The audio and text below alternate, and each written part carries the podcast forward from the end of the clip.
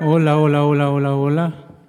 Buenos días, buenas tardes, buenas noches. Bienvenidos a esta nueva entrega del podcast de Now We, la plataforma de aprendizaje de idiomas donde aprendes con gente que te comprende. Comienza un nuevo año, comienza eh, el 2022 y esto nos trae eh, a colación un tema que es el de los propósitos de Año Nuevo. Y ya sé, ahí afuera va a haber mucha gente que nos diga, bueno, ¿y por qué tiene que ser en Año Nuevo? ¿Por qué no puedes comenzar nuevos propósitos en cualquier momento? Este, si es una fecha arbitraria, tan, tan válido es comenzar algo nuevo el primero de enero como lo es el 9 de septiembre, qué sé yo. Y bueno, es verdad un poco, ¿no?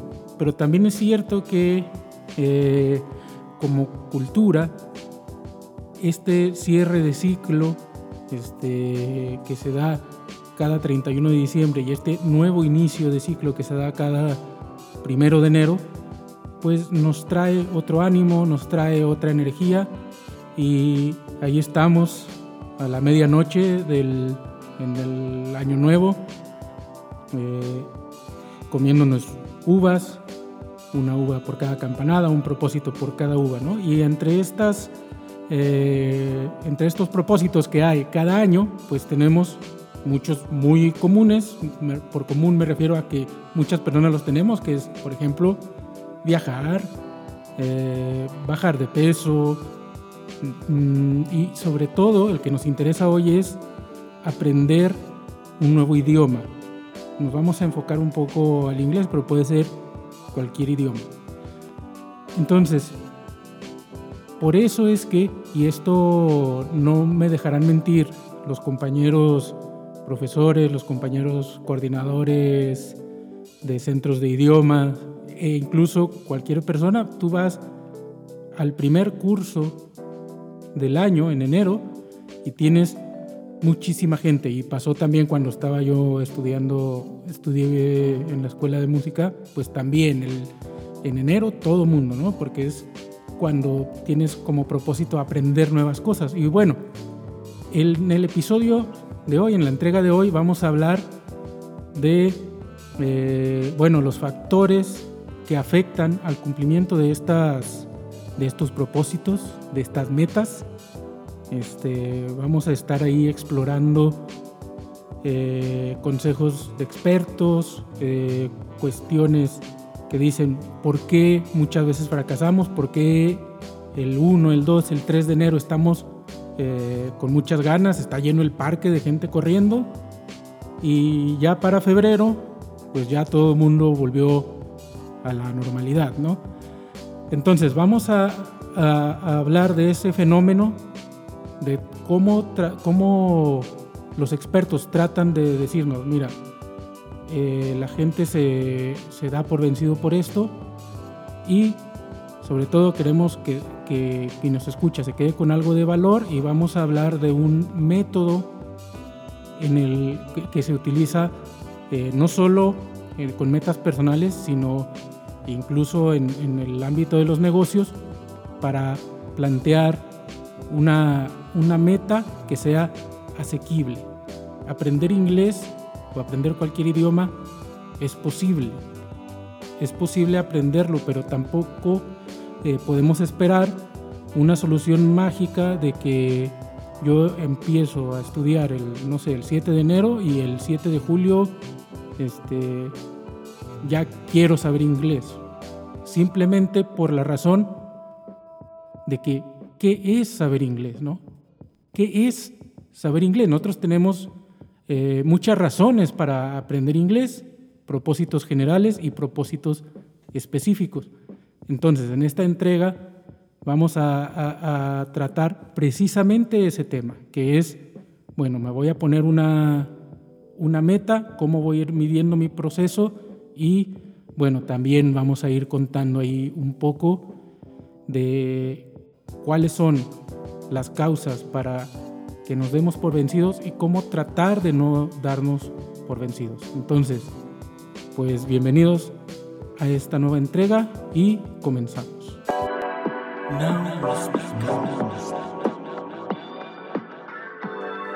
Y ya estamos de vuelta en este episodio especial de los propósitos de Año Nuevo y del propósito de aprender un idioma, de aprender inglés en un nuevo año. Y como decíamos en el primer bloque, pues sí nos puede sonar un poco arbitrario decir, eh, ¿por qué tengo que tener estos propósitos de Año Nuevo precisamente en el Año Nuevo? ¿Por qué no puede ser en, en mayo? ¿Por qué no puede ser en septiembre? ¿Por qué no ser en, en mediados de junio? Y hay muchos estudios, muchas teorías, alguna que habla del aspecto cultural que dice, bien, en la cultura occidental, en el eh, hemisferio norte, pues se da el solsticio de invierno, se dan eh, las fiestas navideñas y, regularmente pues ahí cometemos un montón de excesos eh, con la comida, a veces con la bebida y por eso tenemos eh, costumbres, por ejemplo, en, en Alemania yo se lo escuché a muchos alemanes eh, de dejar de beber todo el mes de enero este, y este tipo de eh, rituales de purificación, ¿no? bueno, rituales suena muy, muy grave, pero mucha gente tiene como propósito comenzar a, a alguna dieta, comenzar a hacer ejercicio, dejar de comer comida chatarra, ¿no? Pero ya ampliando un poco más el foco, vemos que incluso en culturas que no eh, tienen diciembre como un mes demasiado especial, también ocurre lo de los propósitos de Año Nuevo, incluso cuando el Año Nuevo no cae precisamente el primero eh, de enero. Hay el Año Nuevo chino, hay, dependiendo eh, de la cultura en la que te desenvuelvas, el, año comienza o no el 1 de enero. Entonces, hay un postulado bastante interesante de Katie Millman, que es eh, profesora de psicología en la Universidad de Pensilvania, en la escuela Wharton, que tiene un libro que se llama How to Change, cómo cambiar. Y entre sus postulados está algo bastante interesante y nos cuenta que pues las personas vemos nuestra vida como un continuo como un continuo separado en, en capítulos. Y estos capítulos van separando las diferentes etapas de nuestra vida. Este, estos capítulos pueden ser, por ejemplo, eh, graduarse, comenzar la universidad, casarse, eh, convertirse en padre o simplemente cada, cada año nuevo, ¿no? Cada nuevo año es un nuevo episodio, un nuevo capítulo, una nueva temporada, ya hablando así como en, como en series, y eh, pues nos dice que cualquier momento que se sienta como una división de tiempo, tu mente lo convierte en una cosa especial, donde crea un sentimiento de que tienes un eh, arranque fresco, un arranque desde cero. Entonces, eh, no simplemente eh, lo postula, sino que hizo un, un experimento con una de sus estudiantes doctorales, Hengchin Dai, hicieron un experimento que se llama, bueno, que, que, investigó este efecto del, del, de arranque, efecto, bueno, Fresh Start Effect, entonces, ¿qué hicieron? Bueno, eh, crearon un arranque artificial. Tomaron a, un grupo de estudiantes y eh, les pusieron un recordatorio para el día 20 de marzo. Y para algunos les dijeron, bueno, el 20 de marzo vas a tener un recordatorio y este 20 de marzo es eh, el tercer jueves de marzo. Y eso pues no les creó a las personas un sentido de que esa fecha fuera significativa. Pero a otro grupo les dijeron que era el primer día de la primavera. y entonces para estos, eh, para, estos estudiantes ese, esa fecha se convirtió en algo significativo, algo que podía representar un nuevo arranque, eh, comenzar un nuevo hábito de gimnasio, eh, mejorar sus hábitos de sueño, quitarse un poco de las redes sociales. Entonces, esa es una de las razones por las que los propósitos de Año Nuevo tienen un significado especial cuando tú se los añades a una fecha que tiene cierta significancia, como el Año Nuevo. Para, para, nuestra cultura americana, me refiero al continente americano, pues nosotros seguimos este calendario donde el primero de enero comienza un nuevo año, comienza un nuevo capítulo, una nueva temporada. Y es por esto que tenemos nuestros propósitos de año nuevo. 12 si quieres, algunos tenemos un poco menos, algunos tendrán más, algunos tendrán más peso, pero lo que intentamos siempre es tratar de cumplirlos. Y en eso del cumplimiento, pues ya depende de la experiencia de cada quien, pero hay otro estudio bastante interesante acerca del cumplimiento. Este, hay un dato del gobierno estadounidense que lanzó una encuesta y el 35% de las personas que hicieron propósitos los cumplieron. Fíjate cómo lo cómo lo plantearon ellos. El 35% cumplió todos sus propósitos. Y eh, el 50% consiguió cumplir al menos algunos de sus propósitos. Ahora, si te lo pongo desde otro punto de vista, que es algo que queremos ver en el episodio de hoy, eso quiere decir que más del 60%, el 75%, no cumplió todo o la mitad no los cumplió. Entonces, también de esto nos habla eh, este estudio interesante de, de, la, de, la, profesora Milkman, que dice, bueno, una de los, uno de los secretos es pensarlo en positivo. Dice, en lugar de eh, pensar en detener cosas, piensa en iniciar cosas.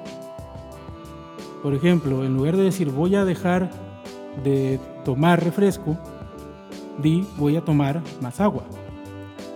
En lugar de decir voy a dejar de comer eh, chocolatinas, dices voy a empezar a comer jícama, voy a empezar a comer zanahorias, ¿no?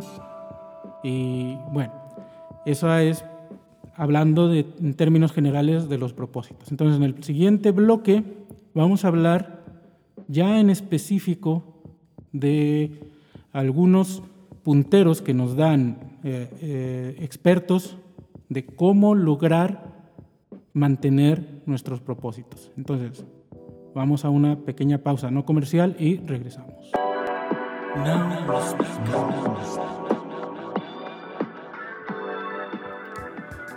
ya estamos de vuelta y ahora vamos a hablar acerca de los consejos que nos da la profesora Milkman para eh, poder lograr nuestros propósitos de año nuevo.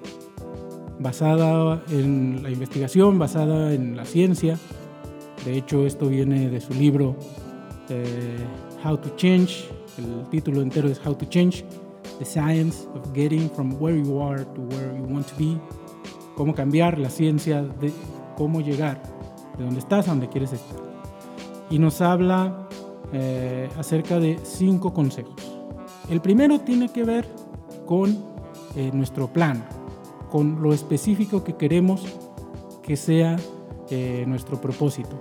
Y de hecho, antes de dar los consejos, ella nos habla de que un propósito de año nuevo que sea, voy a hacer más ejercicio, ese no nos vale. Ese está destinado a fracasar. Pero si le pongo, voy a hacer ejercicio cuatro días a la semana, ya tiene un poco más de posibilidades, porque ya puedes, para, para comenzar, ya puedes medir si lo estás consiguiendo o no. Si dijiste, voy a hacer ejercicio cuatro días a la semana y haces ejercicio dos, pues ya no estás cumpliendo y sabes en qué medida no estás cumpliendo. Entonces, el primero es hacer un plan, pero no cualquier plan, un plan que tenga disparadores. Make a cue-based plan. ¿Y de qué habla esto? Bueno, por ejemplo, si mi propósito es meditar entre semana, si yo digo, voy a meditar eh, los días de entre semana, pues ese es un plan un poco vago, necesito ser un poco más específico. Si le pongo un disparador, por ejemplo, que diga, voy a meditar en la oficina todos los eh, días de entre semana durante mi break de la hora de, comer, pues ahora sí, cada vez que sea la hora de comer, yo sé que voy a meditar tal vez después de comer. En lugar de, de usar toda la hora en comer, luego el café con los amigos, luego a, solearme, pues tal vez la hora que, digo, los minutos que estoy asoleándome, pues eh, ahí voy a meditar, ¿no? Ahí voy a buscar esa, eh, cumplir con ese propósito. Entonces, si ya tenemos de manera específica cuándo y dónde voy a, voy a ejecutar este propósito de año nuevo, pues ya eh, mi memoria va a, a, ponerlo ahí, ¿no? Va a decir, es hora de comer, ya comiste, ahora hay que meditar. Y si no lo haces, pues eh, tu propia mente te va a ir eh, causando, eh, te va a ir recordando ahí, oye, vas fallando. dice, literalmente dice que tu memoria va a generar culpa si no lo vas cumpliendo. Ahí se pone un poco siniestra la profesora Milman. Y de hecho el segundo el segundo consejo que nos da es una cláusula de penalización y sigue sonando un poco eh, siniestro. Pero lo que nos dice es que si nosotros mismos nos, planteamos un castigo, eh, pues esto nos, nos va a llevar a tratar de cumplir nuestro propósito. Además, si envolvemos involucramos a, nuestros amigos, decirle, hey, mira, mi propósito es eh, aprender inglés este año. Y mis amigos ven que no me he inscrito al curso, pues ellos mismos me van a, me van a tirar carrilla, como decimos en el norte de México, ¿no? Y no solamente eh, involucrando a nuestros amigos, ¿qué tal si este es un propósito que yo tengo eh, para mí? Bueno, hay maneras, hay nuevos servicios, hay unos, un par de servicios bastante interesantes de los que nos habla la doctora, como Stick, stick.com y BeMinder, donde apuestas contigo mismo. ¿Qué es esto? Pues yo voy y digo, si no cumplo con mi propósito, voy a apostar una cantidad de dinero. Y si, esta, y si no lo cumplo, ese dinero se va a una beneficencia. Esa es una, bueno, dice ella que la lógica de por qué esto funciona es simple, porque estos incentivos cambian nuestras decisiones. Y, bueno, hablando del conductismo, pues estas penalizaciones a veces son más motivantes que un premio. Ya depende de cada quien. El tercer consejo que nos da es, ya alejándonos de lo siniestro, de esto de, de la culpa y, de ponernos castigos, pues nos habla de hacerlo divertido. Que sí está bien que muchas veces al ejecutar un propósito buscamos la eficiencia. Si yo quiero ir al gimnasio y ganar músculo, a lo mejor lo que voy a hacer es ponerme o, perder peso, voy a ponerme eh, retos o voy a ponerme trabajos un poco eh, fuertes, cansantes, ¿no? Pero eh, la investigación muestra que enfocarse en esta eficiencia, en decir yo quiero eh, bajar un kilo cada semana, pues nos va, también es un poco contraproducente. Dice que enfocarnos en la eficiencia puede eh, hacernos mm, ignorar un aspecto más importante en la ecuación, que es si yo eh, estoy disfrutando hacer esta, realizar esta actividad porque también de eso, de eso tiene que ver. Si es algo que me va a estar haciendo sufrir, es muy probable que lo termine eh, por dejar. El cuarto consejo, bueno, es considerar emergencias, esperar lo inesperado.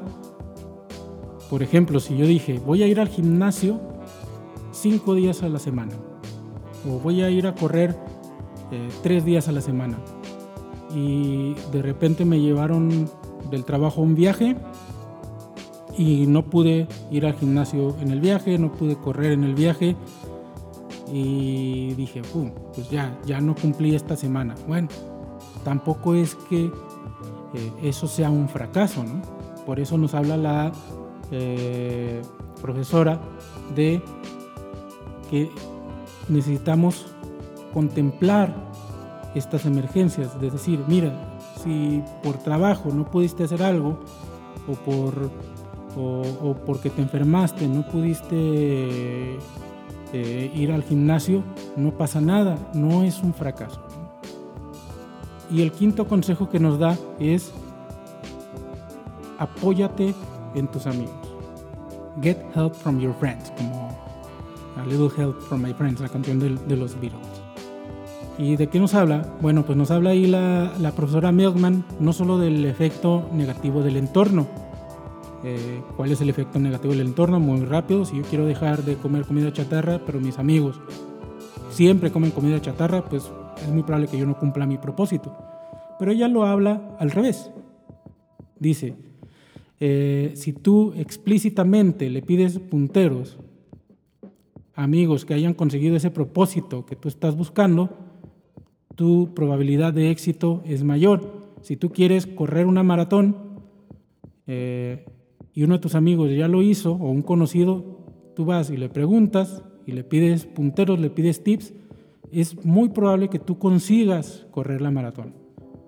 Si tú quieres aprender eh, un idioma, italiano, inglés, francés, el que sea, y tienes un amigo que ya lo consiguió, este, si le pides punteros o le pides ayuda, y considerando que sea tu amigo, pues es muy probable que, consigas tú también aprovechar esa, esa experiencia.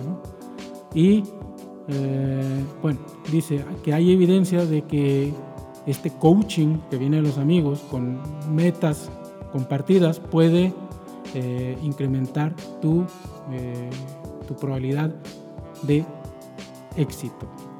Y bueno, esos son los cinco tips que nos da la doctora, la profesora Milkman y bueno, vamos a ir un corte mm, no comercial y vamos a volver con eh, otros consejos de cómo conseguir nuestras metas. Entonces vamos a esta pequeña pausa y volvemos.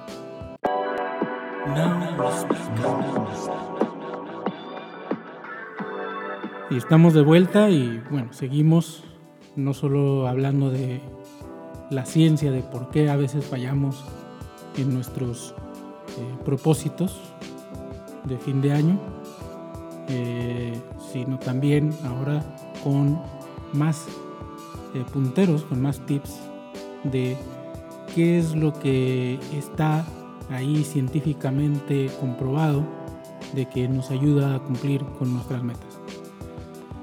Y bueno, ¿por qué? Siguiendo con, con el por qué fallamos, de acuerdo a la ciencia, pues puede ser que sea porque nuestro propósito no está bien planteado, que nuestro propósito eh, no sea eh, un buen propósito. No me refiero éticamente, sino que tal vez sea algo que creamos basado en lo que alguien nos dijo que cambiásemos, con o sin razón, porque sea demasiado vago, poco específico, o porque no tenemos un plan para lograr nuestras metas. Entonces, ¿qué es lo que, eh, lo que la ciencia e incluso lo que los negocios nos dicen de cómo podemos cumplir una meta? Y esto ya es un tema eh, viejo, aunque por ahí en muchas universidades lo siguen enseñando como si fuera nuevo. Eh, nos habla del método SMART, que, es SMART, además de inteligente. Bueno, es un acrónimo eh, que viene del 81 de un journal, de una de estas revistas científicas que se llama Management Review. Y bueno, es el acrónimo de Specific, específico, Measurable, mesurable, o como dirían ahí en, en castellano impropio, medible, achievable, que esto es algo eh, asequible, algo que podemos conseguir, relevant, relevante y time bound. Esto es algo que está eh, restringido en el tiempo, que decimos. Esto tiene que estar eh, cumplido a esta fecha. Y bueno, esto funciona para la administración, para la gestión, pero también nos puede ayudar a cumplir nuestros propósitos. Y vamos a ir letra por letra. Specific, SMART. La S, specific, para nosotros sería específico. Entonces, ¿esto qué quiere decir? Bueno, nuestro propósito de año nuevo, nuestra resolución, hablando en Spanglish, debe ser muy clara tener una meta concreta, una meta específica, es eh, muy importante. No solamente tengo que decir, eh, quiero perder peso. Tiene que ser específico. Debo ponerle cuánto peso quiero perder y en qué intervalo. Y vamos a ponerlo ahora eh, en, lo que nos interesa, en el inglés. Quiero aprender inglés. Quiero aprender italiano. Quiero aprender portugués. Eso sigue siendo muy vago. ¿Cómo de vago es? Es como si vamos a ponerlo en, en, en, nuestro idioma, en el español. Si decimos, quiero aprender español. Pero ¿qué quiero hacer con español? Tal vez eh, aprenda a, leer, hablar en español, pero tal vez lo que yo quiero es escribir. Quiero escribir poemas, quiero escribir canciones, quiero eh, en inglés lo mismo. Si yo tengo un propósito específico, yo quiero aprender inglés para irme de intercambio. Yo quiero aprender portugués para cantar en portugués yo quiero aprender francés, pero ¿para qué? Necesito ponerle algo en específico. Y esto nos va a ayudar al resto de situaciones. Por ejemplo, si, yo soy eh, padre de familia y quiero que mis hijos aprendan inglés, pero también eh, debo ponerles eh, el para qué. Yo quiero que sepan inglés para que se puedan ir de intercambio. Para que saliendo de, preparatoria pues puedan irse a una universidad internacional. O para mí mismo, yo quiero aprender francés para ir a una universidad en, Francia o en Canadá. Bueno, en Canadá hablan inglés también, pero eh, es a lo, que, a lo que me refiero. Debemos tener algo en específico. Yo quiero aprender inglés, ¿para qué? Yo quiero aprender portugués, ¿para qué? El ser lo suficientemente específicos en este punto nos va a ayudar en el resto de las letras. En la M, por ejemplo, mesurable, pues yo, si ya tengo cuál es mi meta, puedo medir mi progreso hacia esa meta. ¿Cuál ha sido mi, avance? Por ejemplo, si es algo eh, relacionado al peso, pues puedo ver cuánto de, esos, de ese peso que, quis, que quiero perder, he ido perdiendo y con esto ir viendo si voy cumpliendo con, eh, con mi meta. Entonces, eh, lo medible también en el aprendizaje de idiomas, pues tiene que ver eh, no solo con cómo voy avanzando en los niveles, si estoy en un curso, sino también en ver mi nivel de competencia, tal vez exponiéndome al idioma, tal vez ya entienda mejor las canciones, tal vez ya pronuncie un poco mejor, tal vez ya pueda leer y comprender. Este, eso, bueno, ya alguna vez les contaré, ¿no? Pero a mí me sucedió, yo aprendí inglés increíble. Lo contamos en el episodio de donde estuvo aquí con nosotros Chayo, ¿no? Entonces yo no podía medir mi, mi, avance, yo aprendí por, por exposición, por estar viendo televisión y escuchando música y yo me di cuenta que aprendí inglés cuando entendía los chistes de la tele sin estar viendo la tele, por estar en otra cosa. Entonces, eso es un despropósito. Yo aquí lo quiero medir. Si yo quiero eh, medirlo, pues cómo voy, cómo, cuál va a ser mi, eh, mi unidad de medida. Pues en inglés o en idiomas tenemos niveles de competencia. Entonces, cada vez que voy avanzando niveles de competencia, voy adquiriendo otras habilidades, pues eso lo puedo medir a través de exámenes, a través de eh, actividades, ejercicios y simplemente la interacción en, en, el idioma en el que, quiera eh, o el que quiera desarrollar. Ahora, la A de SMART, ya vimos specific, ya vimos measurable, ahora sigue achievable. Y este es muy importante. Muy importante. Achievable es asequible. Es que algo sea posible de conseguir. Y no solo posible de conseguir, sino dentro de un límite de tiempo. Y vamos otra vez a, bajarlo al aprendizaje de un idioma. Si yo quiero aprender inglés para irme de intercambio a una universidad, tenemos que comprender que nosotros para llegar a una universidad en nuestros países hispanoparlantes llevamos español hasta, hasta preparatoria, ¿no? hasta bachillerato, llevamos lectura y redacción. Y ese es el nivel de idioma extranjero que necesito si quiero ir a él, al sistema universitario de otro país.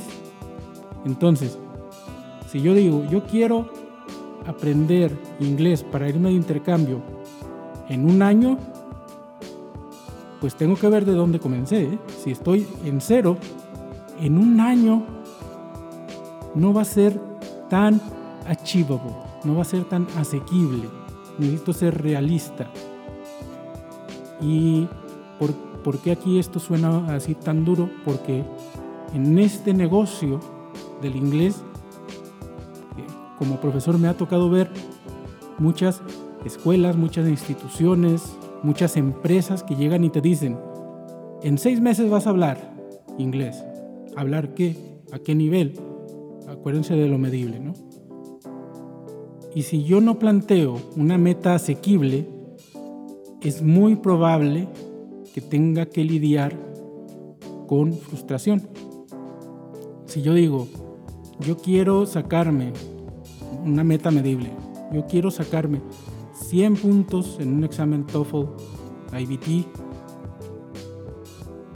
y no, me, y no me lo saco al año, es porque tal vez no era asequible si empiezo de cero. De ahí yo tengo un montón de anécdotas, ¿no? De gente que, quiere emigrar y tienen que sacarse cierto nivel o ciertos puntos en un examen eh, de certificación y vienen de cero y han llegado, ¿no? Han llegado y dicen, hey, estoy en cero, necesito sacarme este nivel, un B2 o un C1, y el examen lo tengo en seis meses. Eso no es asequible. Por eso eh, necesitamos orientarnos, lo que nos hablaba la profesora Milkman, con gente que lo haya conseguido, con, con amigos a quien le tengamos confianza, porque si voy y le pregunto, a, una escuela de las que se dedican a hacer negocio, más que a, educar, van a decir, sí, vente, este, aquí está, páganos eh, esta cantidad y, ahí está, te vamos a, dar todo el curso y, vas a avanzar.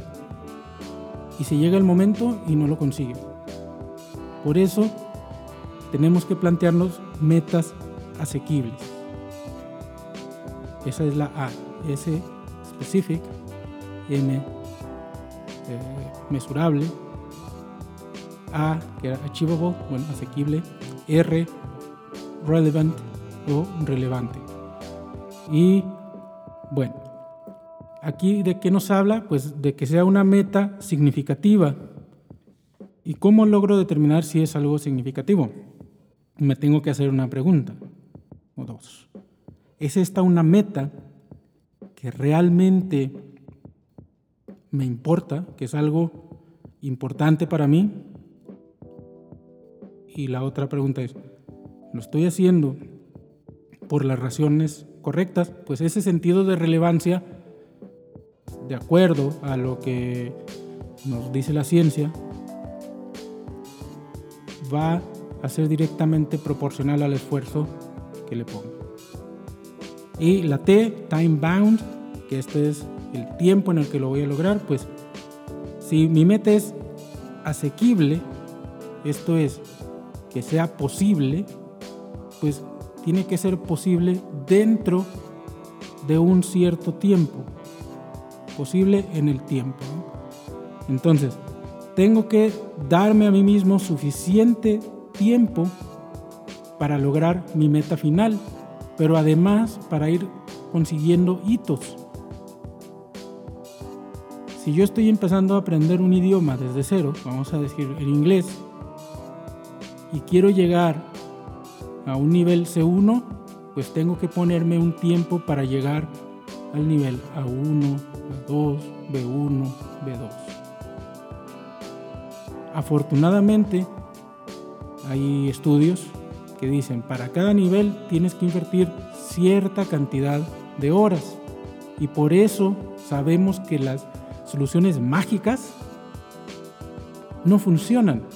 Los que lleguen y te digan, en seis meses vas a ser bilingüe, te están mintiendo. Entonces debemos poner a esta meta que sea asequible un límite que también sea razonable. No por mucho madrugar, amanece más temprano. Y estas son las características de una buena meta, SMART. Que SMART significa inteligente, pero está ahí, ya lo sabemos, ahora es por específico, mesurable, asequible, relevante y la T de time bound, que esto es que tenga un límite de tiempo. Y bueno, Vamos a una pequeña pausa y regresamos para el cierre.